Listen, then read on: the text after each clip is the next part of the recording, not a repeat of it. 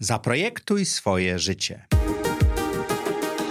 Zapraszam Was do mojej autorskiej audycji Zaprojektuj swoje życie. Przedstawiam osoby, które podjęły nietuzinkowe wyzwania życiowe i biznesowe. Rozmawiamy o tym, co nas napędza i dokąd zmierzamy.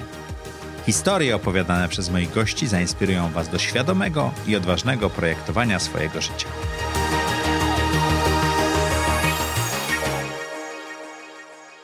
Cześć, witajcie w kolejnym odcinku audycji Zaprojektuj swoje życie. Jak to czwartek o czwartej zapraszamy e, interesujących gości. Jeżeli jesteście tutaj pierwszy raz, na dole jest guzik subskrybuj. Jeżeli tutaj byliście, bardzo prosimy o komentarze i lajki.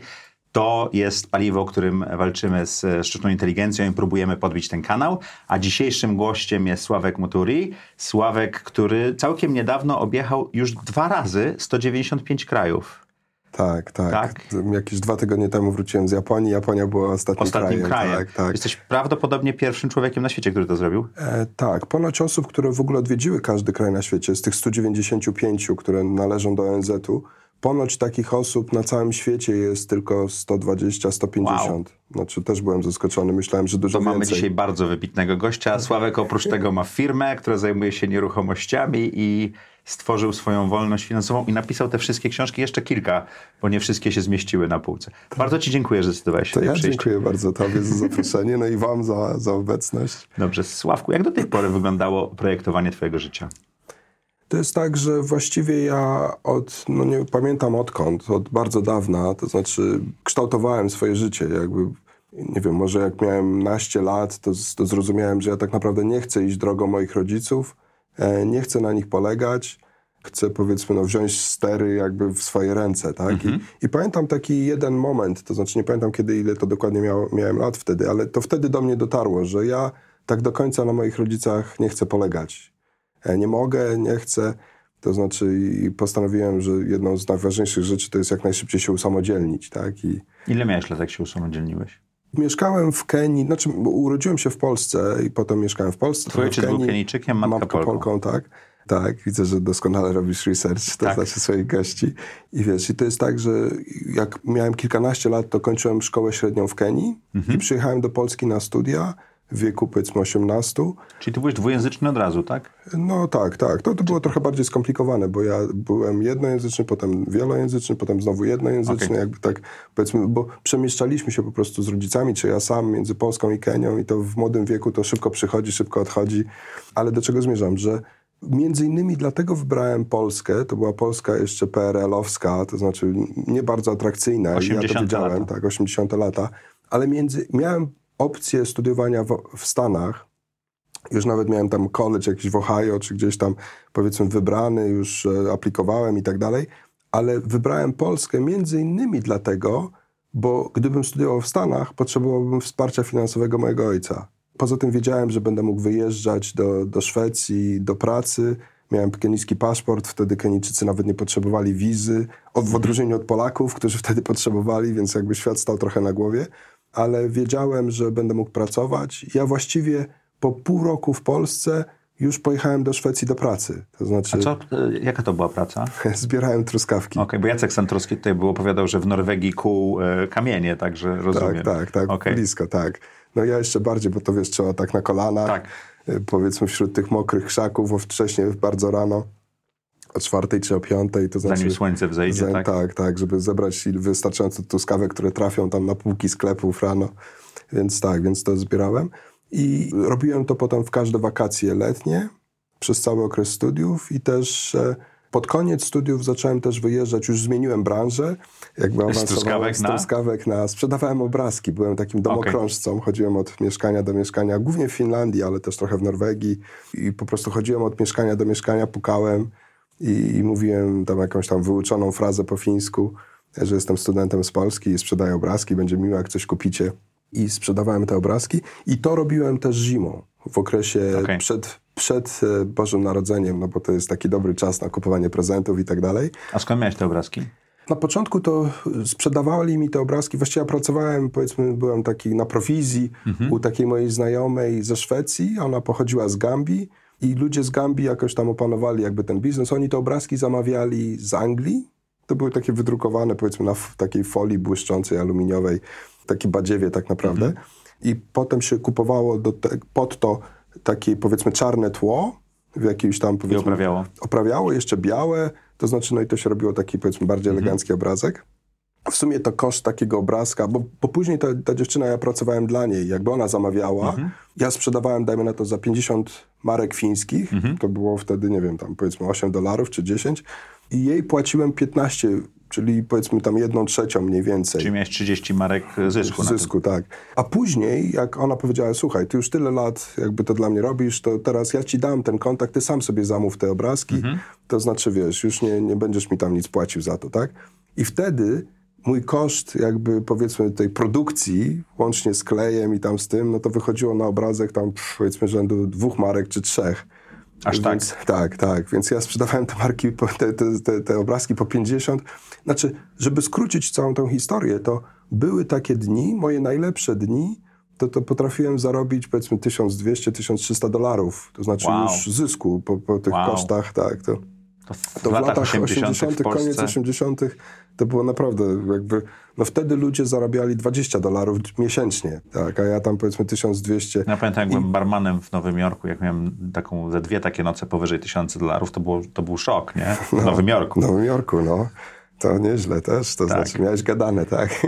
No, Tak, do, do, do, Albo do, słuchałeś. dobry tłum był, tak? Dobry tłum był. tak. I, I wiesz, i, i, i ale właściwie- potem wyszedłeś do pracy, tak? Właśnie, i to a propos zaprojektuj swoje życie, to znaczy ta moja znajoma, jak ja jej powiedziałem, że ja już kończę z tym sprzedawaniem, ona, a jak to, dlaczego? To znaczy, no bo wiesz, no kończę studia, no i teraz idę do pracy. A gdzie ty będziesz pracował? W ONZ-cie.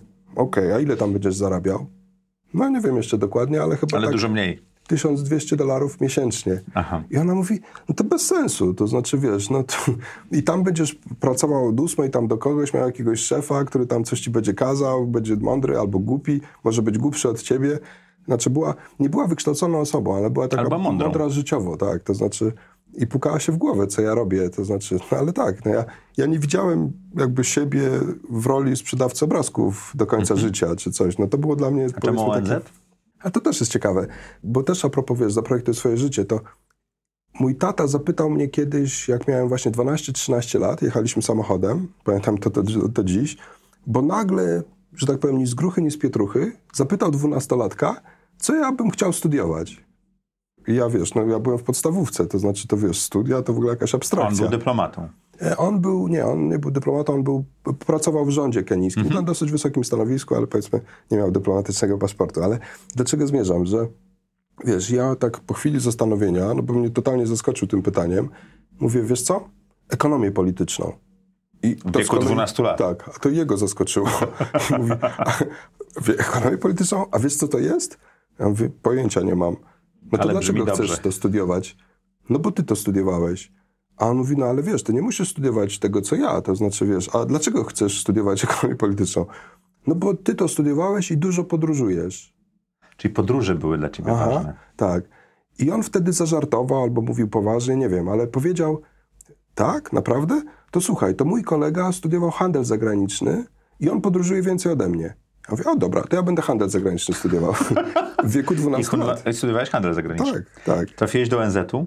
Co robiłeś w ONZ-cie? I w ONZ-cie właśnie jak skończyłem ten handel, jak kończyłem już ten handel zagraniczny, no to myślałem, że będę pracował w Ministerstwie Handlu czy tam MSZ-cie w Kenii.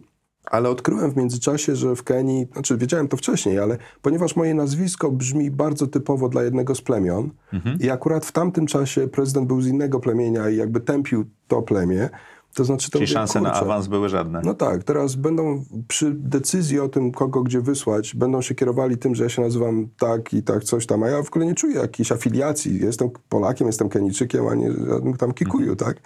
No ale to jakby w Kenii jest bardzo silne, więc pomyślałem, no nie, no to ja nie chcę trafić do takiego czegoś. I wtedy napisałem do kilku agent ONZ-u, po prostu tak jakby z czapki, to znaczy nie odpowiadając na jakieś zapytanie o pracę czy coś, jakiś Czyli konkurs. taki cold mailing, jakby to dzisiaj powiedzieć. Tak, tak, jakby to dzisiaj tak powiedzieć, wtedy to nie było maila, więc to był list Tak. odręcznie napisany. Okej. Tak. I, I wysłałem do chyba te sześciu agent ONZ-u, które jakoś tak najbardziej mi były bliskie w handlu zagranicznemu i coś tam, tak? Dwóch w, w Nowym Jorku, chyba jednej w, w Genewie, tam w, w Addis Ababie też, w stolicy Etiopii i w Wiedniu i właśnie dostałem odpowiedź od jednej z, z tych, z Genewy. E, oni mi przysłali Telex, Telex. czy Telegram, Telegram, Telegram, no tak, tak, tak, Telegram, tak, to było. tak. To znaczy do akademika. Ja byłem w Szwecji, kolega zadzwonił przerażony, słuchaj, przyszedł do ciebie telegram, sorry, ja go otworzyłem, no właściwie on był otwarty, bo one przychodziły Tak, tak. praktycznie otwarte. I wiesz, i tutaj masz zaproszenie, że za dwa tygodnie masz jechać do Genewy, no i wiesz, Na pomyślałem, o że pracę, tak? tak, tak, to znaczy pomyślałem, że wiesz, zadzwonię do ciebie i powiem ci, nie? to znaczy może zechcesz pojechać, tak. I- No i tak pojechałem, to znaczy wsiadłem w samolot i poleciałem. Mhm. Oni zresztą obiecali, że zwrócą koszty przelotu, to byli myli. I poleciałem, no i jakoś tak no, zakwalifikowałem się i w ten sposób zacząłem pracować pracowałeś w. Genewie. Tak, tak. No. to, to jak wylądowałeś w Arturze Andersenie? Po dwóch latach pracy dla ONZ-u, co było właściwie spełnieniem moich marzeń, można tak Dużo powiedzieć. podróżowałeś? Sporo, tak. Nie tak dużo, jakbym chciał. To znaczy, ale realizowaliśmy taki projekt w subsaharyjskiej Afryce, e, więc tam powiedzmy miałem okazję spotykać się z ludźmi, którzy zarządzają, zarządzali wtedy portami w Mombasie czy w Dar es Salaam, liniami kolejowymi kenijskimi, ugandyjskimi i tak dalej, z ministrami. E, Więc jakby takie bardzo wysokie, eksponowane stanowisko. W sumie ja byłem bardzo młody, oni mi się zwierzali. Traktowali mnie jako kogoś, kto może im doradzić, Pomóc, ja, pomóc. połączyć. Kurczę, ja, ja doradzić ta panu, to znaczy, wiesz, mi mówili o tym, że na przykład, pamiętam kiedyś taką rozmowę, siedzimy w biurze w, z widokiem na cały port Mombasa i prezes tego portu mnie pyta, to znaczy, co ma zrobić z jakimś tam wiceprezesem, czy innym, czy tego zwolnić, czy tamtego, bo to znaczy zaczął mi jakby skarżyć się na nich i tak dalej. Ja tak siedzę, kurczę, to znaczy, no ale nic. Więc fajna praca, ale tak naprawdę przekonałem się, że to jest po prostu biurokracja, Mhm. gdzie piszę, za każdym razem jak gdzieś jadę, to piszę mission plan, e, gdzie potem mówię, podsumowanie a potem tym. mission report i to jest dokładnie to samo, tylko że tam pisałem w czasie przyszłym, a teraz w czasie przeszłym. To znaczy, że, że odwiedzę tam kogoś, a tak to pisałem, odwiedziłem kogoś. Będę rozmawiał o czymś, aha, rozmawiałem o tym, nie? To znaczy, jakby takie trochę bez sensu. I ja wkładałem w to dużo wysiłku, jakby, żeby to dobrze napisać i tak dalej. A nikt tego nie czytał pewno.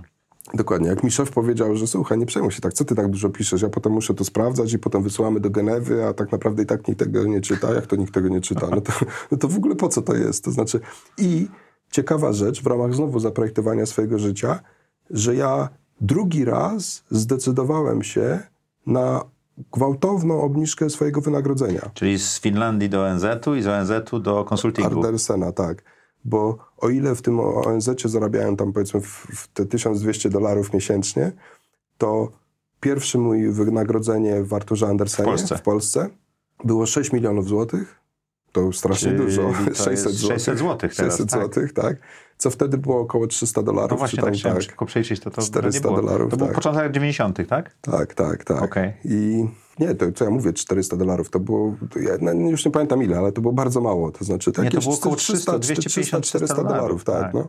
Więc trzy razy mniej. To znaczy nie to, Okej. że 30% mniej, 13% mniej, no jakby I czy to była dobra? mniej. No dobrze, to obniżyłeś sobie dwa razy pensję. Czy to Tak. były dobre decyzje, patrząc z perspektywy 30 lat, tak? Nawet patrząc z perspektywy miesiąca po, To po były dobre podjęciu, decyzje? to znaczy to były dobre decyzje. Co Bo? do tego nie miałem żadnych wątpliwości. Bo? Wiesz, kiedyś, kiedyś, e, nie pamiętam teraz jak to się nazywa, ale jest e, w rozwoju na przykład produktów, marketingu, Mhm. jest, taka, jest taka, to się nazywa krzywa S chyba. S-curve, tak. Tak, że wiesz, że powiedzmy na początku, jak masz tutaj sprzedaż i czas, tak, to znaczy, nie wiem jak to będzie w kamerze, nie wiem do której mówić, ale jest tak, że powiedzmy na początku masz zero sprzedaży, To powoli rośnie, a potem gwałtownie. potem gwałtownie rośnie, ale potem osiąga pewien pułap I wy- i właściwie wypłaszcza się. wypłaszcza się, a później to już jest spadek. Czyli ty miałeś Tak? wypłaszczenie w Finlandii, miałeś wypłaszczenie w, W ONZ-cie. w ONZ-cie. I- Dość i- szybko i w to- ONZ-cie, to dwa lata, tak? Tak, ale nie, nawet nie o to chodzi, że, że, że ja jakby już dostrzegłem to wypłaszczenie, bo, bo wydaje mi się, że kluczem do sukcesu jest, jeżeli firma na przykład nie czeka na to wypłaszczenie, tylko od razu zrobi jakąś modyfikację produktu, albo zmieni produkt, albo coś, to znaczy wtedy w krótkoterminowo znowu spadnie gdzieś tam, ale wchodzi na nową krzywą wzrostu. To ja pracowałem w takiej firmie, która była oparta na krzywej S. Dell jest taką firmą. Aha. Zaczęli od desktopów, potem jak desktopy zaczęły się wypłaszczać, dodali laptopy, potem dodali serwery, Mhm. networking, teraz kupili EMC. Oni po prostu wiedzą, co się dzieje na rynku i łapią je Dokładnie. i, i w ten sposób cała firma rośnie, W tak? odróżnieniu na przykład od Nokii, która przespała jakby ten Tak. S-Curve, prawda? Czy Tak. Kodak, czy jakieś tam inne powiedzmy tego typu spółki, tak? Więc ja o tym S-Curve dowiedziałem się wiele, wiele lat później, to znaczy po, po Finlandii. byłeś mistrzem w czymś, nie wiedząc, że I jesteś, że, że tak? to się tak nazywa i w ogóle, że to można jakoś tam naukowo coś tam powiedzieć, tak? Więc nie tylko z perspektywy teraz 30 lat, ja wiem, że to były dobre decyzje, ale ja wtedy nie miałem wątpliwości Który to był rok, jak wylądowałeś w Warszawie w Arturze Andresenie? E, 92. 92. I miałeś zakład w 95 roku, że przejdziesz na niezależność finansową w 2013. Tak, Czyli w ciągu powiedzmy tam 18 ośmiu- lat. 18 lat. 18 lat, Udało ci syn- się to zrobić w 2009, jeżeli dobrze Tak, pamiętam. tak, tak. Z kim się założyłeś? Z kumplem. Z pracy? Tak, tak, tak. A o co był ten zakład? Nawet nie pamiętam. To znaczy, wiesz, jakoś to nie, nie, tak naprawdę mówiąc, tak jakby nie bardzo mi jakby zależało jakby na tym zakładzie i tam udowadnianiu mu czegoś. Bardziej to robiłem dla siebie. A skąd pomysł na to, że to, żeby tak zrobić? To jest znowu coś takiego, że jakby znowu wielo, wielowątkowo, tak jakby to było powiedzmy wiele inspiracji, które jakby powiedzmy ułożyły się w ten jeden obraz, tak? To znaczy te, te różne puzzle o tak zaprojektowania życia, tak? I pierwszą inspiracją było to, że ja mimo, że urodziłem się w Łodzi i dużą część życia teraz już no, swojego dorosłego też spędzam w Polsce, to nigdy nie polubiłem zimy. Po prostu no zima, pff, jakby nie nie rozumiem, co, Ja co jest rozumiem cię fajnego. bardzo dobrze. Tak, prawda? Dokładnie. Więc jest nas kilku, to znaczy tam nawet może kilka tysięcy czy kilka milionów, ale nie wszyscy, bo niektórzy właśnie lubią, że te zmiany, że tam powiedzmy coś, że to takie fajne. No ja, ja nic fajnego... jesień lubię, ale taki jest moment, w którym chętnie bym się spakował, tak? Tak, dokładnie. Więc ja zacząłem kombinować, to znaczy tak, nawet wiesz, wziąłem Excela, chociaż nie jestem bardzo analityczny, ale nawet wziąłem Excela, coś tam zacząłem sobie kombinować, żeby nad Warszawą, no wtedy mieszkałem w Warszawie, tak jak teraz, żeby po prostu roztoczyć taki wielki, przezroczysty parasol po prostu, no, żeby tutaj nie padał ten śnieg, tak? I Ale prostszym rozwiązaniem było stworzenie wolności finansowej, tak? tak, ja wtedy tego tak nie nazywałem, ale pomyślałem sobie, nie, no to kurczę, bociany też nie lubią zimy. W ogóle 63% gatunków ptaków obecnych w Polsce, jest ich 451, Zimuje gdzieś zimuje w tropikach. I teraz taki bocian, to znaczy jego głowa jest mniej więcej, to jest duży ptak, ale głowę ma mniej więcej taką. No mózg ma pewnie taki jak tam powiedzmy Jak kciuk. kropka, jak kciuk. I on sobie tak dobrze to wykombinował. To znaczy ja kurczę mam głowę taką dużą, mózg pewnie też no, większy niż, nie wiem, powiedzmy więcej waży niż tam większość, nie wiem, narządów tego, tego, tego bociana. To pomyślałem, kurczę, ja też chcę zimować w tropikach. Okej. I to była pierwsza inspiracja. No i, ale potem, no, okej, no, realia no, były takie, no dobra, no to będę wracał do Polski w maju, czy tam w kwietniu i wyjeżdżał w październiku. Ale to kto mnie wtedy zatrudni? Jak się Znaczy, utrzymasz? Jak, się rodzinę utrzymam, utrzymasz, jak tak? utrzymam rodzinę. Trzeba było ten problem rozwiązać, tak? I na to się nałożyło i trochę myślałem, jakby jak ten problem rozwiązać, ale przypomniałem sobie w którymś tam momencie, że znowu będąc nastolatkiem, znowu w Kenii, kiedyś jechaliśmy z tatą samochodem, y, ja przyjechałem do Kenii na wakacje i odwiedzaliśmy rodzinę, wtedy nie było maili i tak dalej, po prostu się do kogoś jechało. Dom tak? wuja, tak? Tak, dokładnie. I on mówi, a słuchaj, widzisz ten, ten dom tam po tej ulicy, to jest dom wujka Muriuki. Którego wujka Muriuki? Kurczę, przecież byliśmy wczoraj u niego, on mieszka zupełnie gdzie indziej. No na tyle już znam Nairobi, że wiem, że to nie jest jego dom. Nie, nie, to jest jego dom, tylko że on tam nie mieszka. No to, no to, to jest jego dom, czy nie jest jego dom? No, no jest jego, ale mieszka kto inny. No właśnie tak też 12-13. To było takie uczenie się poprzez y, obserwowanie, Obserwowanie, rodziny, tak? tak, tak, tak.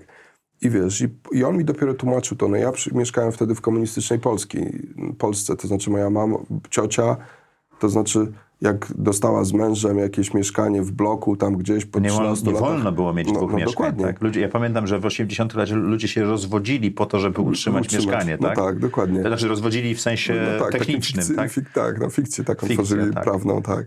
Więc e, ja też pamiętam właśnie tę ciocię i coś, więc ja nie mogłem zrozumieć, o czym on opowiada. Ale jak już zrozumiałem, to mówię, o kurczę, to jest dobry pomysł na rzecz. Tylko, że miałem 12 lat, więc ja wtedy z tym dużo nie zrobiłem. Ale jak zacząłem kombinować w tym 95 roku, co zrobić, żeby zimować w tropikach, to przypomniało mi się, no gdybym miał parę domów, czy powiedzmy w Polsce mieszkań, no to może bym nie musiał pracować. Bo te domy by zarabiały na ciebie. Dokładnie. To I kup, kupiłeś pierwsze mieszkanie w 95 roku? E, No nie, nie, aż tak szybko nie. Od decyzji do jakby realizacji Mhm. to mi zajęło 4 lata. A dlaczego? Dlatego, że kupiłem najpierw mieszkanie, w którym mieszkaliśmy. Jakby Okej. To już byłem w trakcie kupowania, więc jakby powiedzmy no już tam dokończenie. No a później musiałem Uzbierać zaoszczędzić na, na kupno. Czyli pierwsze mieszkanie kupiłeś w 99 roku. Tak. I kupowałeś ile mieszkań rocznie? Bo to pewno narastało z rozwojem kariery i, No tak. i dochodu pasywnego, Tak, tak? tak, Pierwsze no to kupiłem w 99, kolejne w 2000. Później było coś takiego, że to też ludzie często pytają, czy kupiłem za, na kredyt, czy za gotówkę. To fajne Nie pytanie, ale bez sensu. wtedy. Dokładnie, nie było Ja, kredytu. ja wróciłem do Polski w 98 roku i stwierdziłem, że kupię mieszkanie i któryś z banków zgodził się kredytować za 23% chyba. To ja mówię, ale jak to? No tak, no. I, I termin spłaty tam dwa lata. Tak, tak, coś, to w ogóle tak- taka takie, tak, pożyczka, to- która nie, nierealna była. Tak, do, do, to nie tak. jest hipoteczny, tak. Czyli tak. musiałeś wszystko z oszczędności robić, tak? Tak, tak, tak. Swoich własnych, czy od rodziny pożyczałeś, czy jak to Nie, działało? nie, w ogóle czyli, wiesz, nigdy nie pożyczyłem. czyli No, nadwyżki tylko- finansowe tak, tylko tak, używałeś. tak, tak. Ogólnie rzecz biorąc, ja już od dziecka, bo wiesz, jak napisałem tę książkę, jeśli mogę też Tak, pokazać tak. ją, tak? Mieszkania na wynajem, moja droga do wolności finansowej, Mhm. to pisząc tę książkę, zastanawiałem się, no kurde, kiedy ta moja droga się zaczęła? I ona się nie zaczęła w 95 roku. To znaczy ona nie zaczęła się, jak miałem 12 lat, jak wpadłem na ten pomysł tam, że skopiować mojego wujka, tak? Tak naprawdę ona zaczęła się jeszcze wcześniej, bo ja, chociaż nie wiedziałem w ogóle, że ja będę budował wolność finansową, że to będę... nie nazywało przecież. No tak, ja w ogóle nawet nie wiedziałem, że to tak się nazywa. Dopiero po osiągnięciu jej dowiedziałem się, że to można tak nazwać. Ale o co mi chodzi? Że, że intuicyjnie ja wiedziałem, że trzeba oszczędzać. Mhm. Że powiedzmy, że to jest podstawa jakby bezpieczeństwa i takiego spokoju. I tak. Więc ja nawet wyjeżdżając na wycieczki szkolne w podstawówce, czy to dwudniowa, czy jednodniowa gdzieś tam, czy powiedzmy dwutygodniowa gdzieś tam na obóz jakiś, czy coś, no to wiadomo, że dostawałem od, od rodziców, od dziadków jakieś tam pieniądze. To znaczy, no, I ich nie wydawałeś wszystkich? Dokładnie, bo zawsze na każdym wyjeździe koledzy z klasy przychodzili do mnie i mówili, a słuchaj Sławek, pożycz piątaka albo tam coś. To znaczy, ja im pożyczałem. Oddawali? Ale, tak, tak, raczej tak, ale, ale wiesz, on, oni w ogóle przychodzili do mnie w ciemno, bo oni wiedzieli, że ja mam. Tak. To znaczy, a nie dlatego, że ja dostawałem więcej od swoich rodziców. Nie, nie miałeś potrzeb tak, tak Tak, bo ja nie korciło mnie to, że mam pieniądze. To znaczy, jakby to mnie nie irytowało. Mam pieniądze i sobie zwiedzam. A jak coś potrzebuję, no to kupię. Ale moi rówieśnicy to po prostu tak jakby ich parzyły te pieniądze. To znaczy, no dostali, to muszą je wydać. To byli Mhm. A to, tacy to w twoich książkach dziećmi. i na wszystkich twoich wykładach, które w internecie można znaleźć, zresztą polecam Sławka posłuchać, nie tylko tutaj, to ty mówisz o jednej z ważnych rzeczy w wolności finansowej, to posiadanie niskiego poziomu potrzeb czy wydatków jest jednym z głównych y, motorów osiągnięcia tej wolności, wbrew pozorom. Tak, tak. To znaczy, może trochę bym doprecyzował. To nie tyle chodzi o to, żeby mieć niskie potrzeby, bo można je mieć duże. To jakby nie- ja nie tego nie Niższe krytykuję. niż dochody. Dokładnie. Ale mieścić się w swoich dochodach. Mhm. Czyli ja to nazywam żyć poniżej swoich możliwości finansowych. Więc jak te możliwości są duże, jeżeli ktoś zarabia, nie wiem, 100 tysięcy złotych, super. Może wydawać 80 tysięcy. Ale ważne, żeby nie Musi- wydawało 150. Ale właśnie, dokładnie. A, a są tacy ludzie, którzy po prostu jakby bez względu na to, ile zarabiają, zawsze jest im za mało. Mhm. A co więcej, banki chętniej udzielą kredytu komuś, kto zarabia 100 tysięcy złotych, niż komuś, kto zarabia 1000 złotych. Mhm. To w ogóle to jakby nie ma porównania. To one same zaczną do ciebie dzwonić, tam przyjdą do ciebie do domu, do biura, gdzie chcesz. To znaczy do parku przyjdą Jeszcze i ci jak masz będą... umowę o pracę, to w ogóle i tak, Tak, dalej. tak, więc Więc wr- wracając do twojej drogi, zacząłeś kupować te mieszkania, tych mieszkań było coraz więcej. Tak. Na początku jeszcze trzeba było gotówką się rozliczać. Ja pamiętam lata koniec lat 90., bo ja wtedy Tak. akurat do Polski wróciłem, to był dla mnie taki duży szok. I w pewnym momencie musiałeś stworzyć ekosystem wokół tych mieszkań, który tym zarządzał, prawda? tak. to- Jak to było? Bo, bo ten ekosystem w tej chwili jest firmą Mzuri, która jest y, chyba naj, najważniejszą twoim tym przedsięwzięciem w tej chwili. Oprócz E, inwestycji w mieszkania. Tak. No, przedsięwzięcie chyba nie jest najważniejszym, ale to jest jakby Okej. inna sprawa. Więc tak, to znaczy rzeczywiście było tak, że jak masz jedno mieszkanie, okej, no jakoś sobie z tym radzisz. Jak masz już ich więcej, no to zaczynają się pojawiać problemy i to... Złota jakby- rączka, ubezpieczenie, no właśnie, i zalanie. tak dalej, tak? tak, dokładnie. I wiesz, i częściowo było tak, na początku ja się sam tym zajmowałem, ale później w miarę jak ja awansowałem w firmie, w 2000 roku zostałem partnerem, Mhm. więc to powiedzmy no, w firmach konsultingowych, no to już jest najwyżej jak możesz być, tak? A I, partner sprzedaje przede wszystkim, więc dużo czasu spędza, prawda? y, co więcej, albo sprzedaje, albo koczuje. To znaczy partner nic nie robi tak naprawdę, no bo konsultant to jeszcze siedzi, powiedzmy ma trzy dni na zrobienie jakiegoś tam analizy spreadsheetu, coś tam. No i trzy dni może pracować tam powiedzmy godzinami, godzinami, godzinami.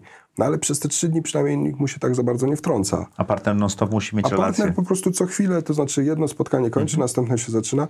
I ja nie mogłem sobie pozwolić na to, że powiedzmy, o, przepraszam, to znaczy dzwoni telefon, a tak, tak, to mieszkanie jest jeszcze wolne, tam 1300 zł, tam coś tam, coś tam, a Ponegocjujmy. jest tam. Tak, i jakby no to w ogóle jakby... Kogoś zatrudniłeś, żeby to robił, tak? Przekonałem moją byłą żonę do tego, Okej. żeby się w to zaangażowała. Ona na początku była bardzo jakby niechętna w ogóle do, tych, Mhm. do tej idei, jakby nie rozumiała w ogóle, jak można planować coś w perspektywie 17 lat, jakieś mrzonki i coś i to tylko bałagan z tymi mieszkaniami i coś tam, tak? Ale, ale potem jak zaczęło być ich więcej i zaczęła widzieć, ile to wpływa na konto i tak dalej, to jakby zrozumiała, o kurczę, nie, to jednak to jest coś, To jest tak? biznes. To jest biznes. Nawet mnie przekonała, to znaczy, bo ja kupiłem jakieś mieszkanie w Łodzi, bo tam było taniej, zresztą pochodzę z Łodzi, Mhm. tak? To znaczy widziałem, że tam jest dużo taniej i jakby można więcej tych mieszkań kupić. Tam jest też dużo kapitał. uniwersytetów. No tak, i problemów nie było z najmem, aczkolwiek no zawsze na, na odległość, no to jest więcej Mhm. trochę problemów, tak? I, I ona mnie właściwie przekonała, mówi, słuchaj, to może więcej tych mieszkań kup w Łodzi. To znaczy, no też było tak, że w Łodzi z kolei zaangażowałem w obsługę tych mieszkań mojego przyjaciela jeszcze z podstawówki Mhm. i jak, okazało się potem, że to właściwie jego żona bardziej to obsługiwała niż on. No, on był tym frontmanem ze mną, a tam back office to bardziej jego żona jakby to obsługiwała. Ale to wszystko było, rozumiem, po, po, po rodzinnemu i po przyjacielsku Po na początku. przyjacielsku, tak. Na przykład też jednego z najemców mieszkań w Warszawie. Okazało się, że to jest taka złota rączka Mhm. i on nam zaczął pomagać, skąd się dowiedzieliśmy? Bo on zrobił po prostu remont tego mieszkania, w którym Sam. mieszkał. To znaczy i zapytał najpierw, czy może. Ja powiedziałem, że oczywiście, jeżeli się na tym zna, to niech zrobi. Potem nalegał, żebym to obejrzał, chociaż ja wcale nie byłem taki zainteresowany, ale on chciał się po prostu pochwalić, mimo że to moje mieszkanie, więc powinienem był być zainteresowany, no ale jakby to ja tak bardzo luźno do tego podchodziłem. I jak zobaczyłem, to mówię, wow, super. Y, To, Czy świetne. możemy współpracę zacząć, No tak? właśnie. I potem mówię, a czy mógłby pan, bo tam jeszcze gdzieś jest coś do zrobienia i coś tam. I on tak zaczął pomagać. I umówiliśmy się, że po prostu obniżymy mu czynsz i powiedzmy on będzie no, tak na zawołanie i tam po prostu obsługiwał te mieszkania. Więc bardziej, coraz bardziej jego tam w to Czyli to nie było bardzo zaplanowane, to jak ta firma rosła, bo to firma, stała się z tego firma, Tak, tylko tak. to było w wyniku potrzeb. Ty Potrzeb. potrzebowałeś nie odbierać telefonów, Tak. ty potrzebowałeś zająć się łodzią, Dokładnie. znalazł się człowiek, który lepiej to robił. Dokładnie. I co więcej, Ile osób teraz w Missouri zatrudnia? prawie 200. Okej. Tak, także Od, od, tak- od takich e, tak, od takich, początków, tak, tak, tak. Więc wiesz, tak naprawdę to ja właściwie te początki, to ja w ogóle nie traktowałem tego, może tutaj to nie było zaprojektowanie swojego życia, bo ja nie traktowałem tego jako, jako że ja założę kiedyś firmę. W ogóle o tym aspekcie takim zarządczym za dużo się nie zastanawiałem, ale jak już przyszedł moment, że się chciałem zastanowić, to moją pierwszą jakby taką oczywistą oczywistością dla mnie było znalezienie firmy, która tym będzie zarządzać, Żeby to oddać. żeby to oddać. I podjąłem takie próby, Nie było takiej firmy nie było takiej firmy. Więc Teraz ja, już jest, jest ich kilka, prawda? No, więcej niż kilka. To znaczy, Tak. dlatego, że no, to się mówi, może to tak nie powinienem o, o konkurencji mówić z szacunkiem i tak dalej, ale no, to dla mnie to nie jest konkurencja, to są nasi naśladowcy. To znaczy... To też jest konkurencja. To też jest tak? konkurencja, tak, ale dzisiaj, jeżeli chodzi o Mzur mamy powiedzmy jakieś 5600, tam Już? blisko 6000 Ja byłem na mieszkań. 4,5 tysiąca. Tak, tak, to się zmienia, bo tam co, co miesiąc przybywa tam powiedzmy, nie wiem, ponad 100, 100 kilkadziesiąt. Ale to są klienci, którzy 200. wam dają w zarządzanie mieszkania. Tak, tak. I wy zarabiacie procent od tego czynszu, tak? Tak, tak. Okej. I to jest tak, że wiesz, już coraz więcej, tak jak zresztą też miałeś doświadczenie, tak? Że, bo rozumiem, że też to ktoś polecił, prawda? To znaczy Ktoś naszych- polecił, ja z tak, Arturem się spotkałem, tak, rozmawialiśmy, tak. Dokładnie. I właściwie do tej pory, niedawno dopiero zaczęliśmy jakiś taki marketing, żeby Mhm. gdzieś tam powiedzmy no, reklamować się na zewnątrz. Do tej pory to bardziej działało na zasadzie takiego marketingu szeptanego. Ale w tej chwili zatrudniasz osoby, które były partnerami w EY-u, tak? Że Artur Arnesen się, że się tak że przekształcił, tak ładnie to tak, nazwijmy. tak, z- zmerdżował. Zmerdżował z EY-em, tak, tak, tak. Czyli ci ludzie są gotowi odejść z takich karier, żeby pracować w, z tobą w tej firmie? Tak, tak, no jak widać, tak. Właśnie jest Artur, który był w, e, w, no, w PricewaterhouseCoopers, w PWC, Mhm. no, ale to powiedzmy ten sam, ten sam Kaliber. kaliber firm. Jest też e, chłopak, który był w, e, w Rolandzie Bergerze, czyli też w firmie Właśnie, konsultingowej. jak tych ludzi dobrałeś i dlaczego? Hmm, jak dobrałem? To znaczy, Też ich znałeś, czy szukałeś, czy jak czy sami przyszli? tak, to, to było ciekawe, bo na przykład z Arturem to było tak, zresztą on też mówił o tym gdzieś tam publicznie, więc mogę to też zacytować. To było tak, że ja już czułem, że ta firma zaczyna się robić za duża, żeby zarządzali ją. A już nie ludzie. pracowałeś? Już nie pracowałem w tej, w tej firmie. Ja też nie pracowałem, bo od samego początku, jak założyłem tę firmę, powiedzmy w 2009 roku, Czyli w momencie, jak skończyłeś pracę w, w w konsultingu. konsultingu. założyłem firmę Andersen. Ja już wcześniej wiedziałem, że będę musiał tę firmę założyć, więc już tam robiłem jakieś takie powiedzmy opisy procedur, coś tam, ale to było jakby dopiero takie rozpoczęte, niezakończone. Przez rok jeszcze to pisałem, dlatego że ja postanowiłem, że ja tej firmie nie będę poświęcał więcej niż jeden do dwóch dni w miesiącu. Nie, nie w W tygodniu. miesiącu. W miesiącu. Czyli taki Tim Ferris trochę, tak? Tak, tak, Tak. Też potem dopiero czytałem jego książkę, bo ktoś powiedział, No, "A, ona taka tak dość jak- specyficzna. Tak, tak, tak. Czterotygodniowy tydzień pracy i, i czterogodzinny. tak, Czterogodzinny czterogodzinny, tydzień tak, tak, czterogodziny, tak, tak. To, to, To dokładnie wychodzą dwa tak, dni w tak, miesiącu, tak. Chociaż tak, tak jak mówię, ja to postanowiłem zanim w ogóle tę książkę Mhm. czytałem, ale więc ja wszystko robiłem dosyć powoli i jakby ta firma ros, rosła bardzo tak organicznie, powoli. I ja miałem nadzieję, że ci ludzie, którzy byli tam od samego początku, bo, bo ta firma od po, pierwszego dnia już miała pracownika i pierwszego dnia, pierwszego miesiąca już była na break-even. Mhm. Bo ja po prostu przekazałem swoje mieszkania. Ja jestem dal, nadal klientem Zuri. rozumiem, że ty płacisz taką samą opłatę, Prowizję, y, tak. czy tam prowizję, Tak. która Jak- utrzymywała w pewnym sensie tych pierwszych pracowników, Tak, tak? dokładnie. Okej, czyli te I- twoje mieszkania wniesione były od razu jakimś kapitałem? Tak, po prostu podpisałem Czy umowę. ob- obrotem? Tak, podpisałem umowę z własną firmą, Mhm. to znaczy na obsługę tych mieszkań. Prowizja, którą płaciłem, to pierwszego miesiąca to już wystarczyła, żeby pierwszego tego pracownika. pierwszego pracownika, tak? I potem jak tych mieszkań przybywało, no to mieliśmy drugiego, trzeciego, tak jakby Okej. rosło. Starałem się Ale, pilnować, ale, żeby... ale, ale zatrudniasz ludzi wysokiego kalibru i, i tak chwilkę, próbuję, próbuję chwilkę, dojść. Tak, no właśnie. No to może do portu od razu. No w każdym razie starałem się trzymać, żeby te koszty nie rosły szybciej niż przychody. Okej. I w którymś momencie uznałem, że jednak rozwój tej firmy jest dużo szybszy niż rozwój tych osób, które, zarządzają Mhm. nią w danym momencie. I powiedziałem, no nie, no to jednak muszę już teraz, albo ja się za, zaangażuję, albo jednak pozwolę na to, żeby powiedzmy koszty wzrosły szybciej niż przychody, angażując bardziej doświadczonych ludzi, jakby z biznesu, no takich, którzy potrafią powiedzmy no, tak holistycznie ogarniać Jakich znalazłeś? I właśnie. I poszedłem Bo do... jestem w takim poszedłem, ciekawym tak, momencie, dlatego pytam. Poszedłem między innymi do Artura i pytam go, słuchaj, on zresztą działał jakby w konsultingu HR-owym, to znaczy no, znał dużo ludzi. On lepiej też utrzymywał relacje z tymi ludźmi, z którymi pracowaliśmy, to znaczy był bardziej taki, powiedzmy, no tam zapraszał do domu i coś tam, no taki, ja powiedzmy tak bardziej z doskoku i bardziej tam w kawiarni czy w, na piwie, więc nie jestem taki dobry w tych budowaniu i utrzymywaniu relacji, tak. I więc zapytałem Artura, słuchaj, no to znaczy szukam kogoś teraz do rozwijania. No i on pytał, a kogo tam coś. Oczywiście on znał firmę jakby od samego początku i tak dalej, więc nie musiałem mu o firmie opowiadać, ale bardziej o tej osobie, co ma robić i tak dalej i coś tam. Rozmawialiśmy, tam wypiliśmy jakieś piwo czy dwa i on potem chyba mówi, dobra, to ja się zastanowię, jakby w tej chwili nikt mi nie przychodzi do głowy. Po paru dniach zadzwonił, czy możemy się znowu spotkać? No pewnie. I zapytał właściwie to, a może ja bym przyszedł? Wow. Czy ty po, po, poradziłeś się jego, jak taką osobę znaleźć? Tak. tak. A, a znalazłeś e, wspólnika, tak? Tak, tak. Okej. Więc jakby to jest też taki model. On później jakby, znowu tam firma się rozrastała i on widział, aha, tutaj nam brakuje kogoś, tu nam brakuje kogoś i znowu wśród naszych znajomych, znowu tam znaleźliśmy kogoś. Ale to wszystko jest organiczne. Tak, tak, tak. Jest, chciałem zadać ci pytanie, którego nie znalazłem odpowiedzi na nie nigdzie Mhm. w internecie, jak przygotowywałem się. To nie znasz odpowiedzi, wiesz, może być ryzykowne Może dla być. programu, tak? Zawsze możemy wyciąć. tak, no tak, masz tę siłę, tak. Nie idziemy na żywo. Na, na poważnie. W 2009 roku przestałeś pracować w korporacji i jest taki haust y, wolności w pewnym sensie. Ja się bardzo tym za, e, zachłysnąłem, podjąłem przez rok bardzo dużo złych decyzji życiowych, inwe, bardziej inwestycyjnych. W szpitalu wylądowałem, bo kortyzol spadł i tak dalej. Jak to wyglądało u ciebie? Ten pierwszy takie, podjąłeś decyzję, zaplanowałeś, twój dochód pasywny jest większy niż twoje wydatki, możesz się zwolnić. Pierwszy rok.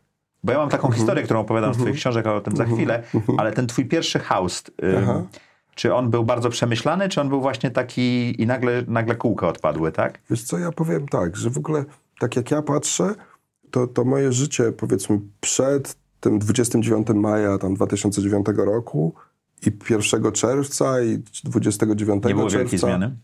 Nie. Dlatego, że chyba ja bardzo dobrze byłem do tego przygotowany. Mentalnie? No właśnie. I jedna z książek, której tutaj... A nie, jest. To Życie postkorporacyjne. Tak. Ja w tej książce właśnie o tym piszę, że ja znowu tak intuicyjnie, to znaczy, no bo nie miałem jakiegoś wzorca, to znaczy na kim się mogłem, mo, może widziałem kilka wzorców jakby negatywnych, to znaczy ludzi, którzy właśnie odchodzili z firmy, przechodzili na tak zwane swoje i coś tam powiedzmy zaczęli się gubić, tak? I nie wychodzi, potem musieli wracać często. Na tak? przykład, tak. Więc ja przygotowałem się finansowo, no to był powiedzmy no, ten twarde przygotowania, takie no te mieszkania, te przychody co miesiąc, jakby takie, które da się wyliczyć jakby i powiedzmy w- czarno na I białym to daje tą więcej widać. wolność e, finansową, ale również psychiczną, bo wiesz, że możesz, tak? Tak, tak. Ale też przygotowałem się z punktu widzenia zawodowego, czyli na przykład wiedziałem, mimo że powinienem pół roku wcześniej powiedzieć, że odchodzę, ja w firmie powiadomiłem półtora roku wcześniej, że odchodzę, żeby znaleźć następstwo. A czyli 29 maja to, kiedy, to było, kiedy powiadomiłeś. Nie, kiedy odszedłem. Czyli ty e, Powiadomiłem- 18 miesięcy przedtem powiedziałeś. Tak, tak. W październiku tam 2007 czy kiedyś, czyli po prostu w szczycie banki Lehman i tam tego kryzysu i tak dalej. Ja wtedy wyskoczyłem, że ja odchodzę za półtora roku i ludzie w to nie wierzyli i tak dalej. To znaczy, Ale papier przyjaciele- położyłeś, czy tylko Tak, poinformowałeś tak, ustnie? tak. Nie, znaczy napisałem, że odchodzę, a Okej. papier no to położyłem tam pół roku, tak Mhm. jak trzeba było, tak?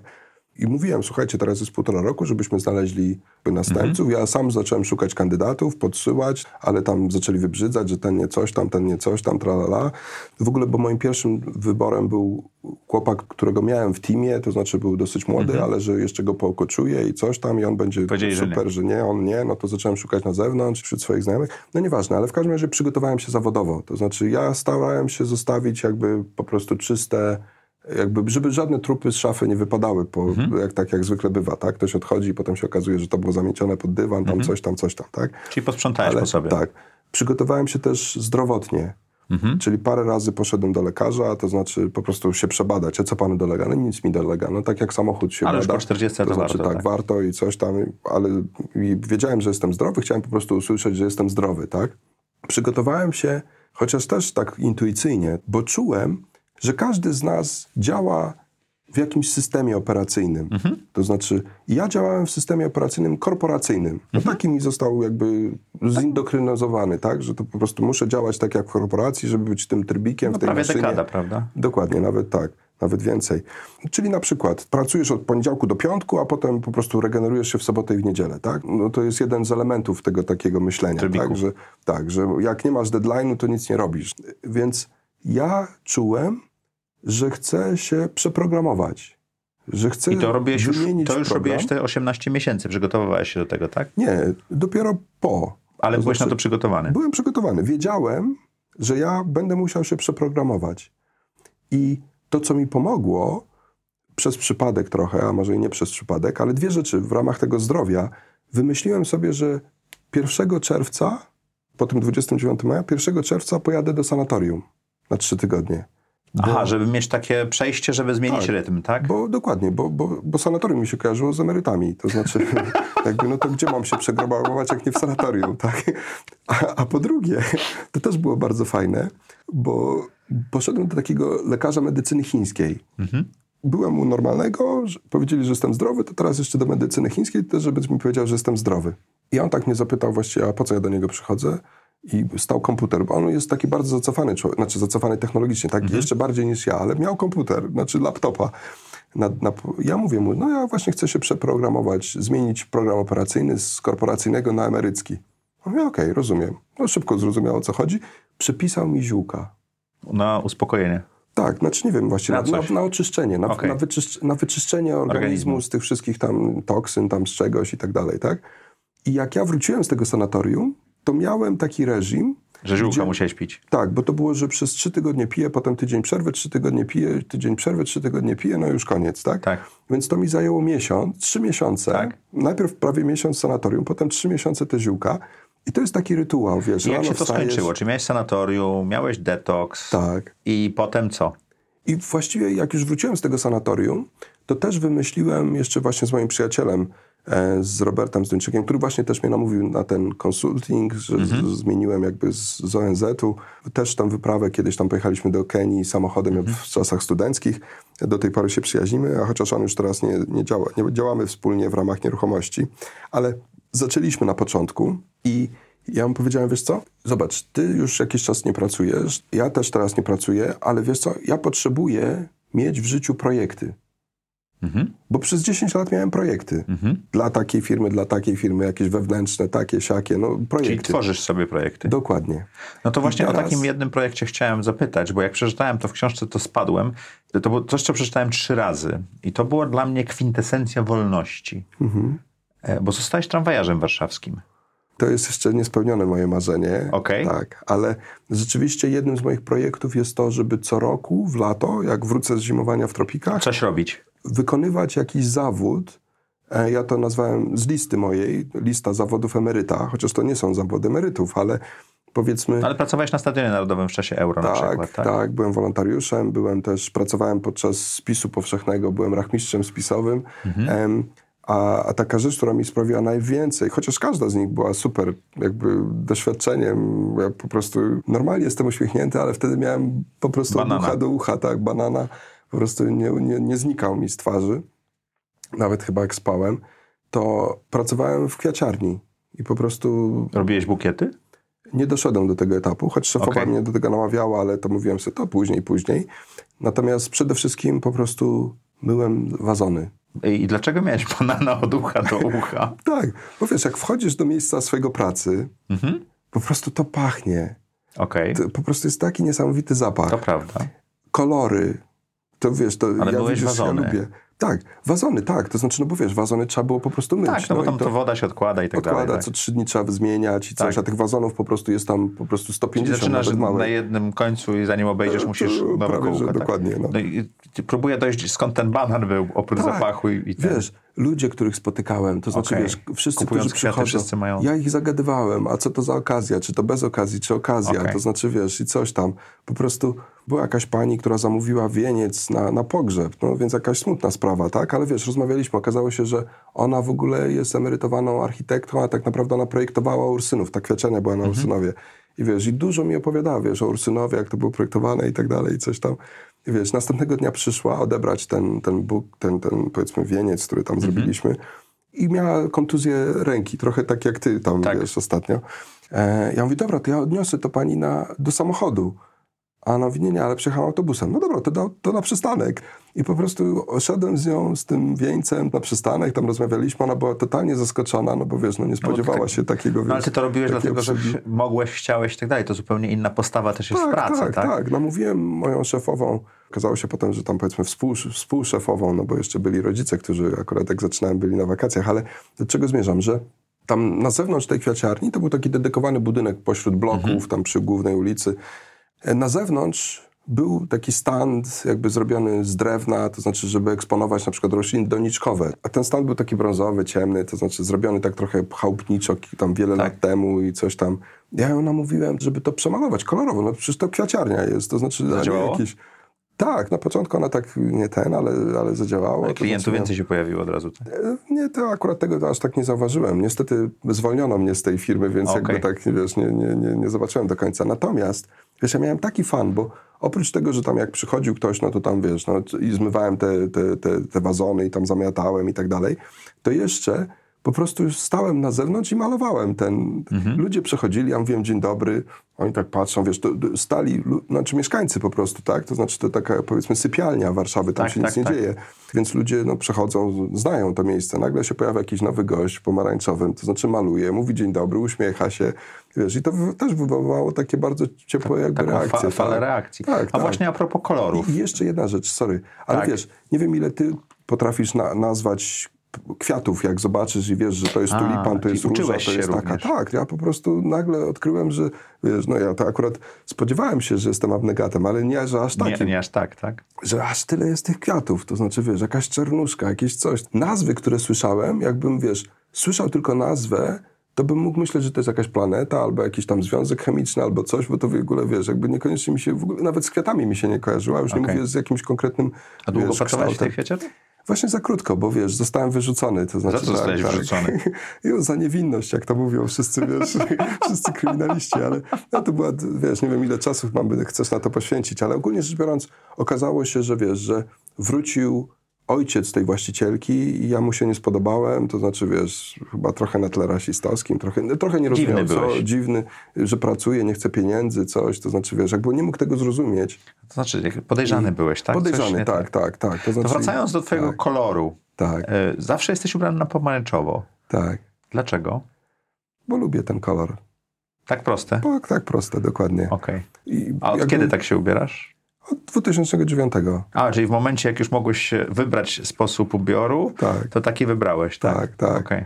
Ja Wiesz, ja wcześniej też lubiłem bardzo pomarańczowy. Zresztą w ogóle pomarańczowy w którymś tam momencie pracowałem przez, nie wiem, tam 7 czy 10 lat w Arturze Andersenie i to była taka klasyczna firma audytorska, poważna, e, no i to logo nasze, to wszystko było takie szare, to znaczy ciężkie, poważne, ale w w 2002 czy pierwszym, już nie pamiętam, który to był rok, w erze dotcomów i tak dalej, i coś, no to wszyscy dostali takiego, no, kolorowego czegoś, tak? Szaleństwa.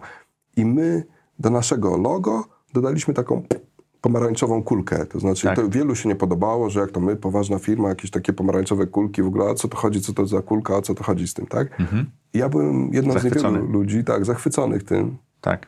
I wtedy w ogóle tak odkryłem jakby pomarańczowy. To znaczy, ja du- dużo nosiłem pomarańczowych krawatów i coś, no ale no... No i potem to się rozlało na, na, resztę, na resztę Tak, odzieży, tak. rozumiem. I to wiesz, jako, nie wiem jak ty, czy ty lubisz zakupy, czy nie, nie chcę, żeby to brzmiało seksistowsko, ale faceci zwykle nie lubią. Ja po prostu jestem klasycznym facetem, bardzo nie lubię zakupów.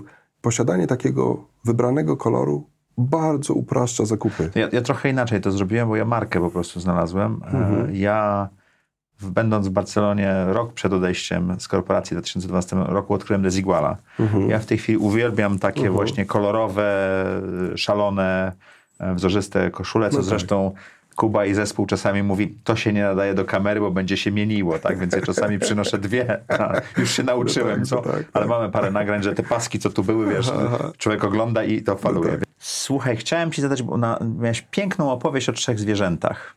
Mhm. O bocianie, o wiewiórce i, i, i niedawno dodałeś sobie do tego psa. O bocianie już mówiłeś, że odlatuje do ciepłych e, Tak, krajów. tak. O wiewiórce, tak w kilku zdaniach, Tak. to o co chodzi? Wiewiórka to jest tak bardzo sympatyczne zwierzę, ale ono z punktu widzenia inwestycyjnego bardzo mi się nie podoba. Mhm. I niestety to jest strategia inwestowania stosowana przez większość inwestorów. Dywersyfikacja w wiele różnych... e, Dywersyfikacja w wiele różnych miejsc. Co robi wiewiórka? Wie, że nadchodzi zima i będzie ciężko, więc, więc oszczędza, więc zbiera tam powiedzmy te orzechy, kasztany, tam żołędzie, co tam znajdzie i je chowa. I je chowa byle gdzie. To. I znaczy- zapomina, gdzie chowa jeszcze. Zapomina, gdzie chowa, trochę schowa tam do jakiejś dziupli, trochę pod jakiś korzeń, trochę pod jakieś liście, pod jakieś gdzieś, czyli dywersyfikuje te Mhm. miejsca, w które inwestuje, że tak powiem, gromadzi swoje zapasy i potem często zapomina gdzie. Liczy na to, że jak przyjdzie zły moment, to pójdzie do dziupli, no nie ma orzechów. No widać jakaś inna wiewiórka wcześniej tam była.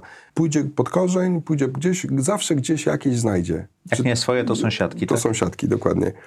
I, I to jest taka strategia inwestowania, która powiedzmy, no, no nie wiem, no, nie kończy się zwykle Czyli ty dobrze. postanowiłeś inwestować tylko w nieruchomości i na tym się skupiłeś. Zero dywersyfikacji, mimo że jakby No wszyscy masz mówią... dywersyfikację geograficzną w pewnym sensie i tak dalej. Tak, tak. No ja to nazywam, nie chcę się czepiać słówek, ale ja to nazywam bardziej rozproszenie ryzyka geograficzne. Niż No bo ta- dywersyfikacja, Bo to cały czas okej. jest ta sama klasa aktywów, ma ten sam profil ryzyka, tak, ale, ale po prostu jest rozproszone, tak.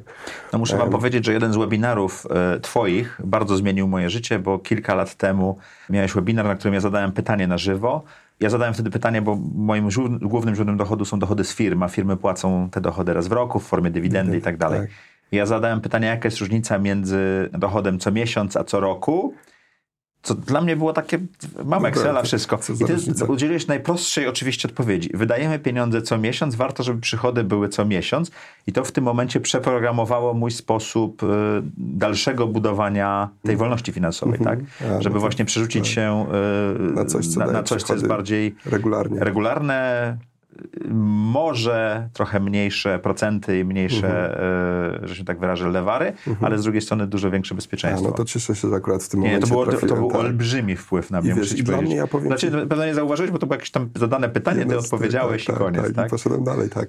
Ale wiesz, jeszcze to, jeżeli mogę dodać, bo wiesz, bo nawet więcej, na przykład w krajach anglosaskich, w Anglii już od tego odeszli, ale w Nowej Zelandii nadal się tego trzymają, wypłaty są co tydzień. Tak, w Stanach też. I w Stanach. Czy to dwa tygodnie. I, I za mieszkanie płacisz co tydzień. Tak. Za telefon płacisz co tydzień.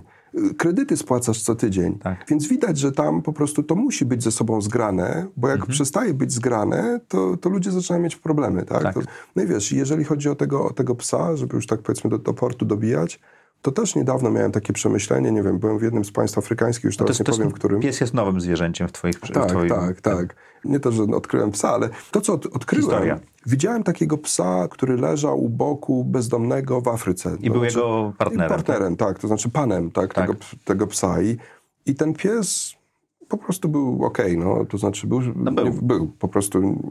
I teraz tak się złożyło, że tą ulicą przejeżdżał jakiś facet, to znaczy też lokalny, ale jakąś taką powiedzmy super suwem, jakimś takim z największym silnikiem możliwym, tam z klimatyzacją. Tak, tak. jeszcze, tak? I powiedzmy z klimatyzacją i tym wszystkim. Tym co miał szyby zamknięte, tam było gorąco, to znaczy kurzu i tak jak to w Afryce bywa. I w tym samochodzie zatrzymał się na światach i w tym samochodzie siedział pies. I te psy spotkały się wzrokiem. I popatrzyły tam, jakby pomerdały ogonami i coś tam i odjechał. I ja zacząłem się zastanawiać, kurczę, ciekawe czy ten pies z tego samochodu, z tego Mercedesa tam G-klasy czy coś, tak spojrzał na tamtego psa i mówi, hmm, no ty to masz przerąbane chłopie, bo wiesz, mieszkasz na ulicy, kurz, ten, ten, a ja patrz, tutaj klimatyzacja, jedzenie, to mam z supermarketu, tam powiedzmy, no naj, najbardziej dopasowane do moich potrzeb, tam wieku i w, nie wiem tam czego jeszcze, koloru oczu, po prostu A karmę, a ty po prostu jesz jakieś śmieci na ten i coś tam. I tak sobie pomyślałem, że chyba nie, no to znaczy chyba... psy chyba tak nie myślą. Psy chyba tak nie myślą i i to jest też bardzo istotne w budowaniu wolności finansowej, w tym umiejętności życia poniżej swoich możliwości finansowych, bo, bo myślę, że ludzie zatracają się w tej konkurencji z sąsiadem, z kuzynem, z kolegą z pracy, czy tam nie wiem z kim, z Bradem Pittem, czy tam z Cristiano Ronaldo i konsumują rzeczy zupełnie niepotrzebne. Czyli To znaczy- porównywanie się jest e, nie psie. Tak, dokładnie. Nienaturalne. Dobrze. I my jako ludzie, tak się spodziewam, chociaż nie jestem historykiem, ale spodziewam się, że tysiące lat temu też się nie porównywaliśmy. Setki lat temu też się nie porównywaliśmy. To jest, Setki to już pewno tak. Mm, no nie wiem, nie wiem. To znaczy, wiesz, ludzie chyba rodzili się, wiedzieli, że są albo w rodzinie chłopskiej, albo w A, w takiej, tym- albo w tym innej. zakresie, okej. Jakby powiedzmy to akceptowali, szli dalej i nie sądzę, żeby jeden chłop z drugiemu tam patrzył. A to indywidualizm bardzo na to wpłynął, tak? Również Tak. na ekologię i tak dalej, więc to też trzeba sprawdzić. Dobra, za, za chwilę będziemy zbyt filozoficzni na tą audycję. Spróbujmy wrócić, jak ty to mówisz, Do portu. mówisz do portu. Objechałeś wszystkie 195 krajów dwa razy. Tak. E, Mówiłeś, że podróżowanie jest dla ciebie bardzo ważne i to jest taki sposób na, na życie, bo Na to się zaczęło od ONZ-u i tak dalej. Tak. To co teraz? Trzeci raz będziesz jechał do wszystkich krajów? Czy jakiś inny projekt życiowy? Tak. Wiesz, no dwa razy, no w niektórych to już byłem nawet 30 i 60 i tam chyba rekordzisty to nawet 160, Mhm. ale nie znudziło mi się to. Ale podróżowanie to jest jedno, a podróżowanie, żeby zaliczyć kraje, to jest chyba inny No projekt, tak, nie? tak. W każdym razie tak, nie znudziło mi się, mam zamiar dalej podróżować. I jest jeden problem, który zacząłem odczuwać. Podróże to są, moja, są moją pasją. Moją misją, którą też traktuję bardzo poważnie, jest sześć słów. Wspieranie wolności finansowej Polek i Polaków. I teraz, Czemu wybrałeś Polaków i Polki? no bo tutaj mieszkam, Okej. jakby tak powiedzmy, no nie, nie, I nie stąd wolności książki, i stąd y, twoje Tak. wszechobecne wykłady i tak, tak, dalej. Tak? prezentacje i jakby powiedzmy cywilizuje rynek najmu, czyli wprowadziłem nowe powiedzmy praktyki rynkowe, które zmniejszają ryzyko inwestowania dla inwestorów, ale też dla najemców.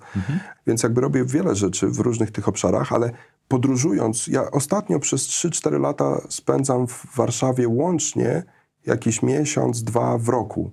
Tak, bardzo dziękujemy, bo nagrywamy to w niedzielę, dlatego że to jest ten weekend, kiedy można cię w Polsce znaleźć, tak? Tak, tak. Dzięki bardzo za, za taką cierpliwość do tych moich fanaberii podróżniczych, ale, ale do czego zmierzam? Że wiesz, często jest tak, że ktoś mnie zaprasza, bo jest organizowana jakaś konferencja i chciałby, żebym wystąpił i coś i super, no bardzo chętnie, ale akurat jestem gdzieś tam w świecie, tak, daleko i powiedzmy nie bardzo mogę przyjechać. I jak tych odmów jakby no, musiałem dokonać iluś, to zacząłem mieć takie wyrzuty sumienia Okej. że właściwie zaniedbuje swoją Te- te- te misję. pięć słów, tak? Tak, tak. Jest taka dobra książka, nie wiem, czy, czy znasz, e, teraz tak szybko myślę, T. Harv Eker, biedny albo bogaty, Mhm. po prostu różni mentalnie. I on tam w- w- wymienia 17 różnic pomiędzy myśleniem ludzi bogatych, Bogatych czy tych biednych. sukcesu, no bo to może być sportowiec, Mhm. taki, który zdobywa medal i taki, który tam powiedzmy no, nie zdobywa, tak? Nie musi to być kwestia konkretnie finansów, ale on używa akurat finansów. Ale do czego zmierzam? Że jedni myślą albo, albo. Albo będę pracował, albo będę miał rodzinę. Mhm. A bogaci To znaczy- myślą i i. I, i. Jak to połączyć, żeby Mhm. mieć i dobre, satysfakcjonującą pracę, i dobre życie rodzinne, i zdrowie, i To coś jak tam, tak? to połączyć, te No swoje właśnie. podróże i to wszystko i, I te pomyślałem, słów tak. twojej misji. I pomyślałem, że ja teraz wykorzystam potencjał medialny wyjazdu, który planuję, czyli objechać 195 krajów w 365 dni. Mhm. To będzie prawdopodobnie rekord Guinnessa, więc to też ma jakiś tam potencjał medialny. Wykorzystać, trzeci raz. Tak, tak. I wykorzystać potencjał medialny tego wyjazdu do zebrania gotówki, która będzie przeznaczona na zakup mieszkań, na wynajem, z przeznaczeniem dla dorosłych dzieci, absolwentów domów dziecka. I te dzieci będą płaciły za wynajem? Będą płaciły, ale tylko za, za energię, za Czyli nie, gaz. czyli nie rynkowe stawki. Nie rynkowe, to znaczy Okej. y, zupełnie nie Czyli osoby, rynkowe. które koń, kończy im się dom dziecko, 18 lat wychodzą na świat Tak. i, i te, I- ten początek mają zabezpieczony w pewnym sensie, tak? Tak, już teraz są organizacje, które pomagają im jakby odnaleźć się w życiu dorosłym, jak y, napisać CV, znaleźć pracę i jakby te, Mhm. te takie rzeczy dorosłe. Natomiast no, tym organizacjom brakuje Ale ty chcesz funduszy. to zrobić z tymi organizacjami, Tak, tak, czy tak. Missouri ma to Nie, nie, zrobić? nie, nie, nie. Okej, tymi czyli, czyli efektywnie zebrać pieniądze i dać yy, ten. Bardzo, zebrać bardzo, bardzo pieniądze, zebrać pieniądze I ukierunkować. i kupić te mieszkania i udostępnić Tym tym dzieciom, które one wskażą. I co więcej, jeszcze jest taki element, że ja w ogóle na początek dam tej organizacji trzy mieszkania swoje własne, tak Mhm. na dobry początek, i potem będziemy zbierać więcej, zobaczymy. Ale jedna trzecia tych mieszkań, czyli z trzech mieszkań jedno będzie przeznaczone na takie dziecko z domu dziecka, dwa będą wynajmowane rynkowo, Żeby to się utrzymywało. żeby zgromadzić pieniądze na kupno czwartego. I potem znowu będzie jedno Mhm. To się endowment trzy. nazywa w dużych uniwersytetach, że oni zbierają pieniądze po to, żeby tylko żyć z odsetek, tak? Dokładnie. I, i, i, I wiesz, i żeby powiedzmy za, zadziałało ten efekt procentu składanego Mhm. tak naprawdę, tak? To znaczy, i ja wiem, mo, moim celem jest Kto będzie właścicielem? doprowadzić... Fundacja? Fundacja, jakaś? tak. Okej. I, I moim celem jest doprowadzić, żeby ta fundacja stała się właścicielem 195 mieszkań, Tyle, co jest krajów tyle co jest krajów, tak, w ONZ-cie. I wtedy to będzie tak, że 65 będzie obsługiwać te dzieci Mhm. non-stop, czyli co dwa lata będzie rotacja w, tym, w tych mieszkaniach, więc to w ciągu 10 lat Ale te dzieci te mogą zostać, jeżeli 300. przejdą na rynkowe warunki również, Na przykład, tak. Okej. No też tak, tak, oczywiście. I wtedy jakieś inne A mieszkanie młodzież, znowu zostanie, no dzieci, to już tak. nie będą dzieci. Ale 130 Będzie będzie zarabiać. I teraz 130 mieszkań, to tak średnio licząc, to będzie 130 tysięcy miesięcznie wpływów tej fundacji, co pozwoli kupić mieszkanie No co miesiąc. mies- co mie- 10 mieszkań na pewno w roku kupisz z 10, remontami tak, wszystkim. Dokładnie. Po prostu i to już będzie taka, już to będzie na tyle duża kula, Że ono będzie że samo już napędzające będzie się. samo się napędzająca. Wow. I ja I wtedy, to jest ja wtedy projekt. uznam, tak, ja wtedy uznam, że ja już w to więcej nie muszę się jakby angażować, to już samo potem dalej pójdzie, tak? Więc moim celem jest teraz, żeby jak najszybciej dojść do momentu, gdzie w tych mieszkań w tej fundacji jest 195. Czyli tyle co krajów. Tyle co To krajów. ciekawe. Tak, tak. To, to życie, życie od projektu do projektu. Tradycją audycji Zaprojektuj swoje życie jest to, że nasi goście odpowiadają na serię pytań, które są takie same w każdej audycji. Dobrze. Ja pozwolę ci sobie pa- parę ich zadać, zobaczymy jak to wyjdzie. Tak. Najlepsza decyzja, którą podjąłeś w życiu to? Wiesz, jakoś nie chcę, żeby to głupio zabrzmiało. Chyba dużo podjąłem dobrych decyzji, ale myślę, że taka kluczowa z punktu widzenia wolności finansowej to jest to, że podjąłem decyzję, że pomimo awansu na partnera nie będę sobie kupował domu. Nie wydasz tych pieniędzy na Na aset, który nie pracuje, na konsumpcję. Dokładnie. Dokładnie. O, I to spowodowało przyspieszenie. Przyspieszenie kumulacji pieniędzy Mhm. na to, żeby kupować więcej tych mieszkań. Co daje ci najwięcej energii czy satysfakcji w życiu? Hmm. Jakby chyba mam bardzo dużo źródeł jakby energii, ale Najwięcej? chyba najwięcej to chyba działanie. To znaczy to, że działam i że to jakoś przynosi jakiś efekt albo zaraz przyniesie Te efekt. projekty, które Tak, tak, mówiłeś? tak. Mhm. Czy jest co- coś, co mógłbyś przestać teraz robić, co poprawiłoby ci swoje samopoczucie albo spowodowało e, twój rozwój?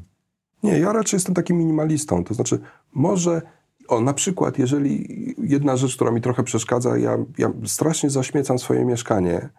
To znaczy, bo ja po prostu za dużo rzeczy przywożę. Z każdej podróży coś tam jest, Tak, tak? tak. Potem nie mam czasu jakby z tym zrobić porządku i to tak się gromadzi. No, ponieważ wpadam i wypadam. Zwykle to jest tak, że dwa dni jestem w Warszawie, w swoim mieszkaniu.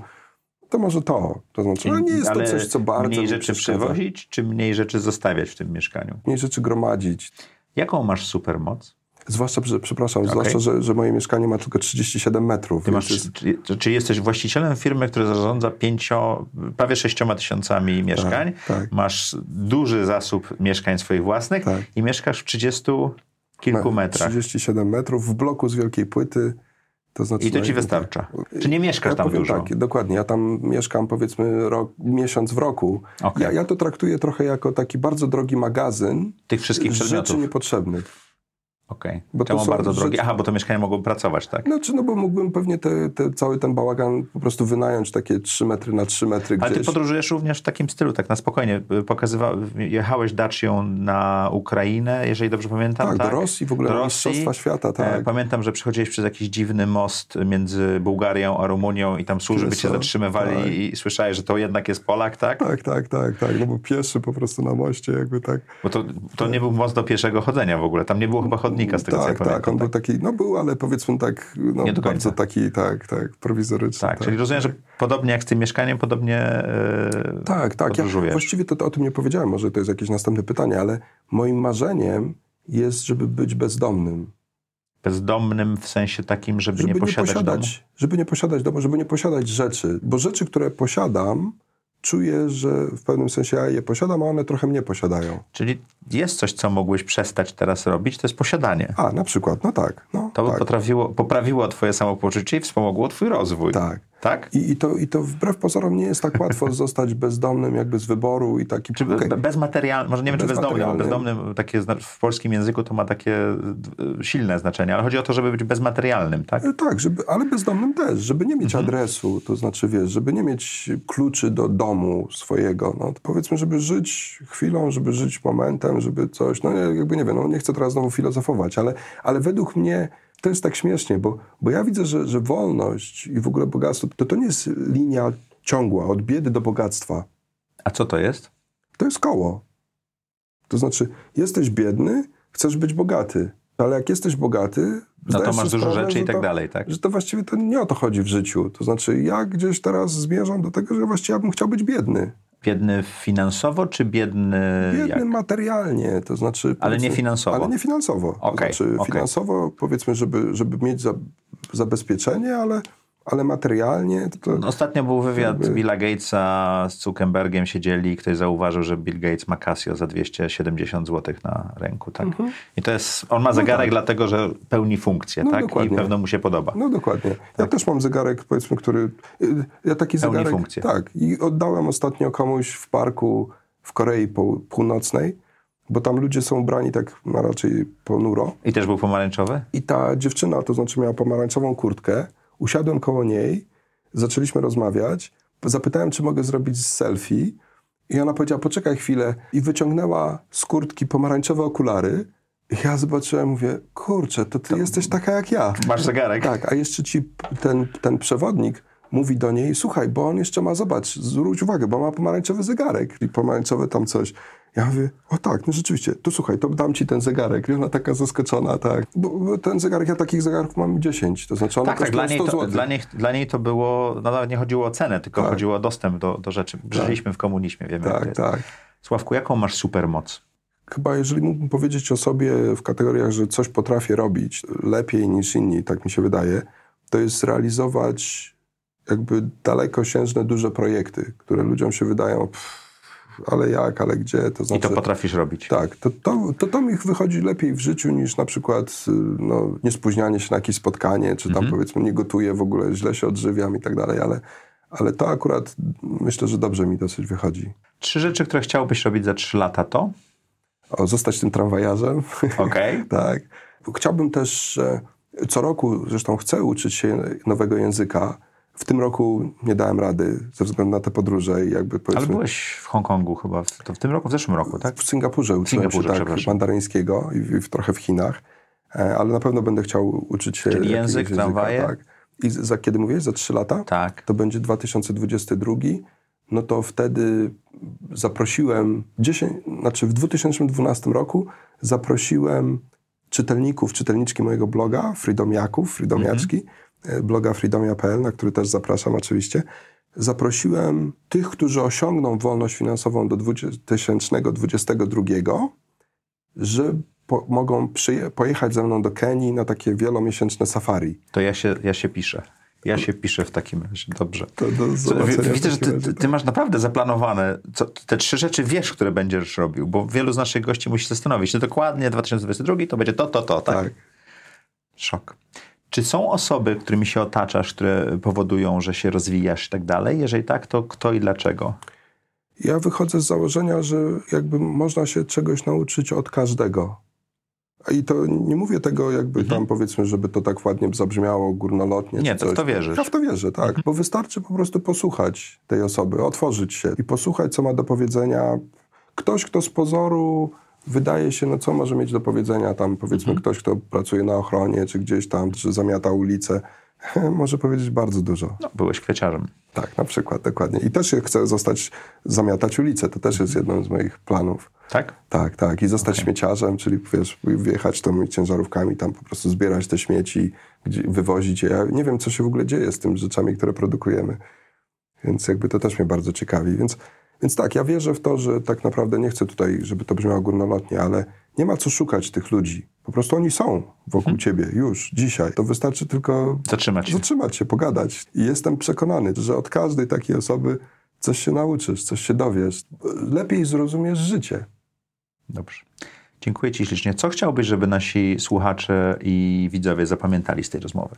Wiesz, to chyba zależy od tego, na jakim są etapie i co chcą robić w życiu i tak dalej. Jeżeli chcą budować wolność finansową, no to myślę, że najważniejsza rzecz to jest to życie poniżej swoich możliwości finansowych. Nie dziadowanie, nie odmawianie sobie wszystkiego, nie jakieś tam powiedzmy ascetyzowanie, tak jak ja teraz, bo też ja nie chcę tego stawiać jako wzór. To znaczy, A to jest Twój wybór. To jest mój wybór, tak? To znaczy ja wcale nie mówię, że to jest najlepsze, więc ja nie namawiam do tego, żeby nic nie konsumować, nic nie kupować, tylko stanie zegarki i tam powiedzmy coś. Natomiast, żeby po prostu żyć poniżej swoich możliwości finansowych, czyli jak ktoś zarabia 2000, to wydawać 1800 i nie narzekać. Jak będzie zarabiać 3000, wydawać 2500 i nie narzekać. Nie marudzić. Po prostu jak będzie zarabiać 10 tysięcy, wydawać 8 tysięcy i nie marudzić. Po prostu. I tylko tyle, tak? Tylko albo aż tyle. Ale to buduje Twoją wolność później. Tak. Bardzo Ci dziękuję za rozmowę. Ja dziękuję Cała bardzo za przyjemność po mojej stronie. Nam się udało spotkać, znaczy ja, ja, ja cię, jestem Twoim fanem od lat, ale wreszcie udało nam się spotkać. Dziękuję, że znalazłeś czas. A, to ja bardzo dziękuję. Jak miłe słowa. Dobrze, że ja się nie rumienię. No i pomarańczowy To jest taka, tak, tak, moja supermoc. Dziękujemy Wam bardzo ślicznie. Jak co tydzień w czwartek o czwartej na kanale i w audycji Zaprojektuj swoje życie bardzo interesujący goście. Dzisiaj Sławek Muturi. I nie zapomnijcie, klikamy lajki i wpisujemy komentarze. Bardzo Wam dziękujemy i do zobaczenia w przyszły czwartek.